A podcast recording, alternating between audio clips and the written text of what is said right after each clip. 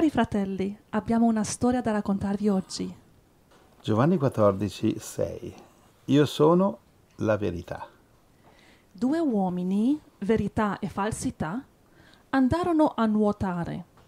Falsità rubò gli abiti di verità e verità, piuttosto che abbassarsi a indossare gli abiti di falsità, decise di farne a meno. E da qui l'espressione verità nuda. Falsità, sotto le vesti di verità, va in giro ingannando l'umanità fino ai nostri giorni. Notiamo come, mi dice in questa, in questa bella storia, notiamo come oggi molti hanno, hanno vergogna della verità, confessare la verità, quello che è successo. Notiamo che Adamo ed Eva cominciarono a vergognarsi della verità dopo il peccato. Prima del peccato non sapevano neanche che erano nudi. Dio gli ha detto, chi vi ha detto che siete nudi? Avete mangiato il frutto proibito? E si vergognavano a farsi vedere. E praticamente avevano indossato nello spirito i panni della falsità. Mi ricordo quando c'era il periodo in Italia di Mani Pulite con Di Pietro, quanti diversi, tanti si sono suicidati perché scoperti che erano corrotti, imbroglioni, eccetera. E la verità li portava al suicidio.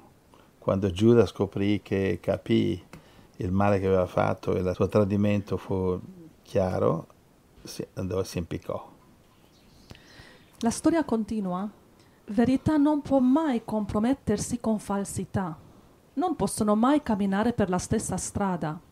È diverso invece per l'uomo colto in falsità. Verso di lui verità è pieno di amore e tenta di convincerlo ad abbandonare le cose rubate e incominciare a camminare anche lui nudo. Enrico IV d'Inghilterra era un uomo coraggioso Perciò è noto come Enrico il Grande. Era sincero e di grande bontà verso coloro che si comportavano con falsità. Gli uomini veramente grandi, veramente coraggiosi, non hanno paura della verità, non hanno bisogno di essere mentitori, non hanno bisogno vero, di vero. imbrogliare, di nascondersi, perché sono Amen. troppo grandi per quello. Sono, se, sono eh, i, i, i meschini che devono mentire, ingannare, nascondersi. La nostra grandezza o piccolezza davanti a Dio è determinata da quanto imbrogliamo, quante bugie diciamo e quanta verità e, e quanto camminiamo nella verità.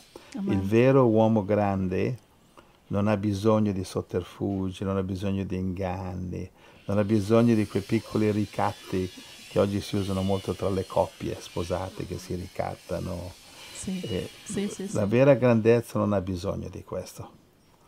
Se veramente sei grande affronterai il peso dei tuoi peccati, li confesserai, li pagherai e così rimarrai grande. Ma fin quando uno continua a nascondere, a evitare, a sfuggire, a giustificarsi, a accusare gli altri, rimarrà sempre piccolo. Eh, Dio ci aiuti. Continua la storia su Enrico IV una volta qualcuno gli parlò di un certo capitano che aveva sparso delle calunnie su di lui e si era ribellato. Sebbene fosse stato perdonato e avesse ottenuto molti benefici, continuò a non amare il re. Enrico IV disse gli farò tante cortesie da costringerlo ad amarmi, che lo voglia o no. È così che la verità nuda conquista gli uomini falsi che si nascondono sotto le spoglie della sincerità. Gloria a Dio, in gamba questo Enrico il quarto. Se continuiamo e continuiamo con la nostra eh, verità, con il nostro carattere puro, con la nostra, il nostro camminare senza inganni, alla fine convertiremo anche quelli che ci sono nemici, anche i nemici ci rispetteranno. Enrico IV soleva dire a coloro che ammiravano il suo modo di fare un uomo acchiappa più mosche con un cucchiaio di miele che con 20 tonnellate di aceto. Gloria Signore. Ama l'uomo che è in errore, ama anche l'uomo che vive in volontaria falsità, Ricordati soltanto che la verità è verità e che la falsità è falsità. Non confonderle e non mescolarle mai. Gloria a Dio. E il diavolo e la gente che lo segue credono di essere così furbi, credono di aiutare con gli inganni. Abbiamo ascoltato la storia di quel cristiano che eh, era un criminale che è diventato cristiano e decise di confessare ehm, i suoi peccati e andò a confessare era un omicidio.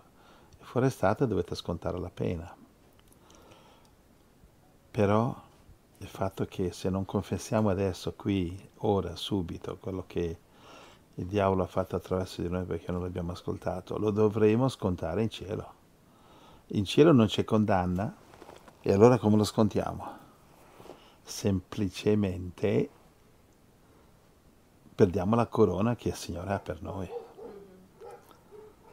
Ogni, io credo che ogni, ogni figlio di Dio quando nasce, ancora prima di salvarsi, Dio già sa che sarà figlio di Dio, il Signore c'è un'eredità per lui.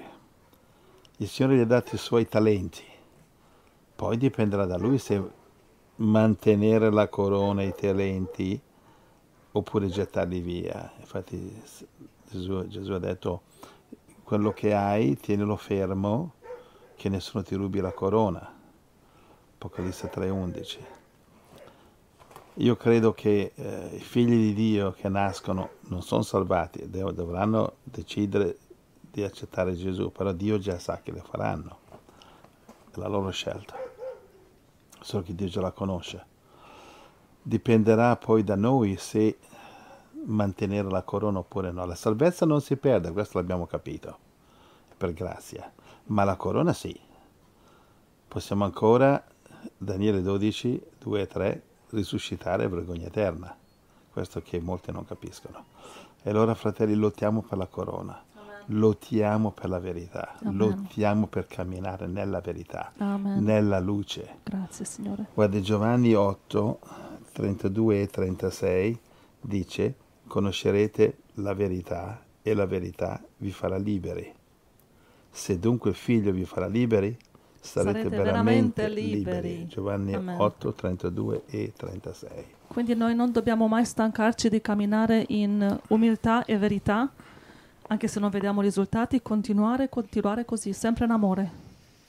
Sì, credo che la chiave sia quella scrittura che ti ho dato, Giovanni 8, 32, conoscerete la verità e la verità vi farà liberi, Giovanni 8, 32 la chiave è la verità. Nel momento che spostiamo gli occhi da Gesù, in altre parole, dalla, parole, dalla parola, dal Vangelo, perché Gesù è la parola, spostiamo gli occhi dalla parola, in quel momento non siamo più nella verità. Eh, gradualmente, un pochino o tanto, però siamo fuori dalla verità. Uh-huh. Nel momento che guardare a Gesù non è una statua non è guardare una statua di gesso, un Gesù lì, no, no, non è il gesso, non è una statua di cemento. Mm-hmm. E guardare la parola vuol dire parlarne della parola, vuol dire essere guidati dalla parola, vuol dire predicare la parola, vuol dire eh, andare nella direzione di quello che... Quindi non deve passare un giorno che non ripassiamo il Vangelo. Cos'è che sto facendo io oggi? Guarda, se vivessimo mille anni e ogni giorno leggiamo qualunque parte del Vangelo, scopriamo che c'è qualcosa che io adesso, dopo mille anni di cristianesimo, di essere cristiano, missionario, io non sto facendo. Sicuramente. Ma non perché non sono in grado, non sono perfetto, nessuno lo è, ma cose che potrei fare mm-hmm. e che non le faccio. Mm-hmm. Gesù non ci sta chiedendo di fare un salto di 20 metri. Vero, vero, sì, sì, sì. Ci sta dicendo di amare il fratello, amare il vicino, eh, perdonare. Amen. Non è questione, io sono handicappato, non posso, non posso. Tu puoi amare. Tu, tu io, sto parlando di me, handicappato, posso amare. Dio ha messo la salvezza per fede perché non ha messo vai a scuola, prendi il diploma e sei salvo? Perché non come le multinazionali accumula soldi e sei salvo? l'ha messa per fede, perché così è un livello per tutti, bianchi, neri, ricchi, poveri, intelligenti, stupidi, potenti, deboli, Sì, vero, per fede.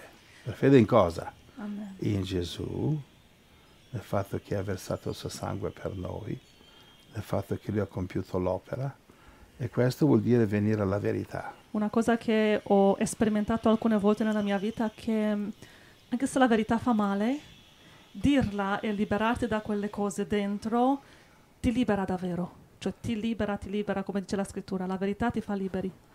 La confessione. La confessione funziona. Una cosa che non confessiamo è un'immondizia da dove usciranno scarafaggi, topi, Oh. Ogni, ogni, ogni- cioè eh, la cattiveria, l'egoismo, sono i scarafaggi che crescono dall'immondizia spirituale che non, che non abbiamo confessato.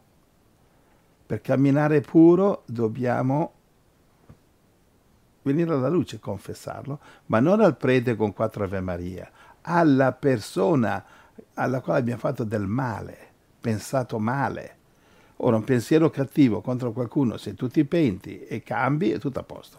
Se non riesci a liberarti, devi andare da quella persona e dire, guarda, io eh, sento delle cose che non devo sentire, il diavolo mi attacca, ho passato delle cose cattive su di te, perdonami. Se fai questo, sei liberata. Il diavolo ha perso la potenza, la potenza del diavolo sta nella nostra, nel nostro nascondere sì, sì, sì. nella nostra mancanza di confessione, ma nel momento che confessiamo alla persona, non a quello che di mestiere fa il confessatore, è lì con una- un pacco pieno di Ave Marie, tre qui, quattro là, dieci qui, dieci là, ma quelle sono cretinate.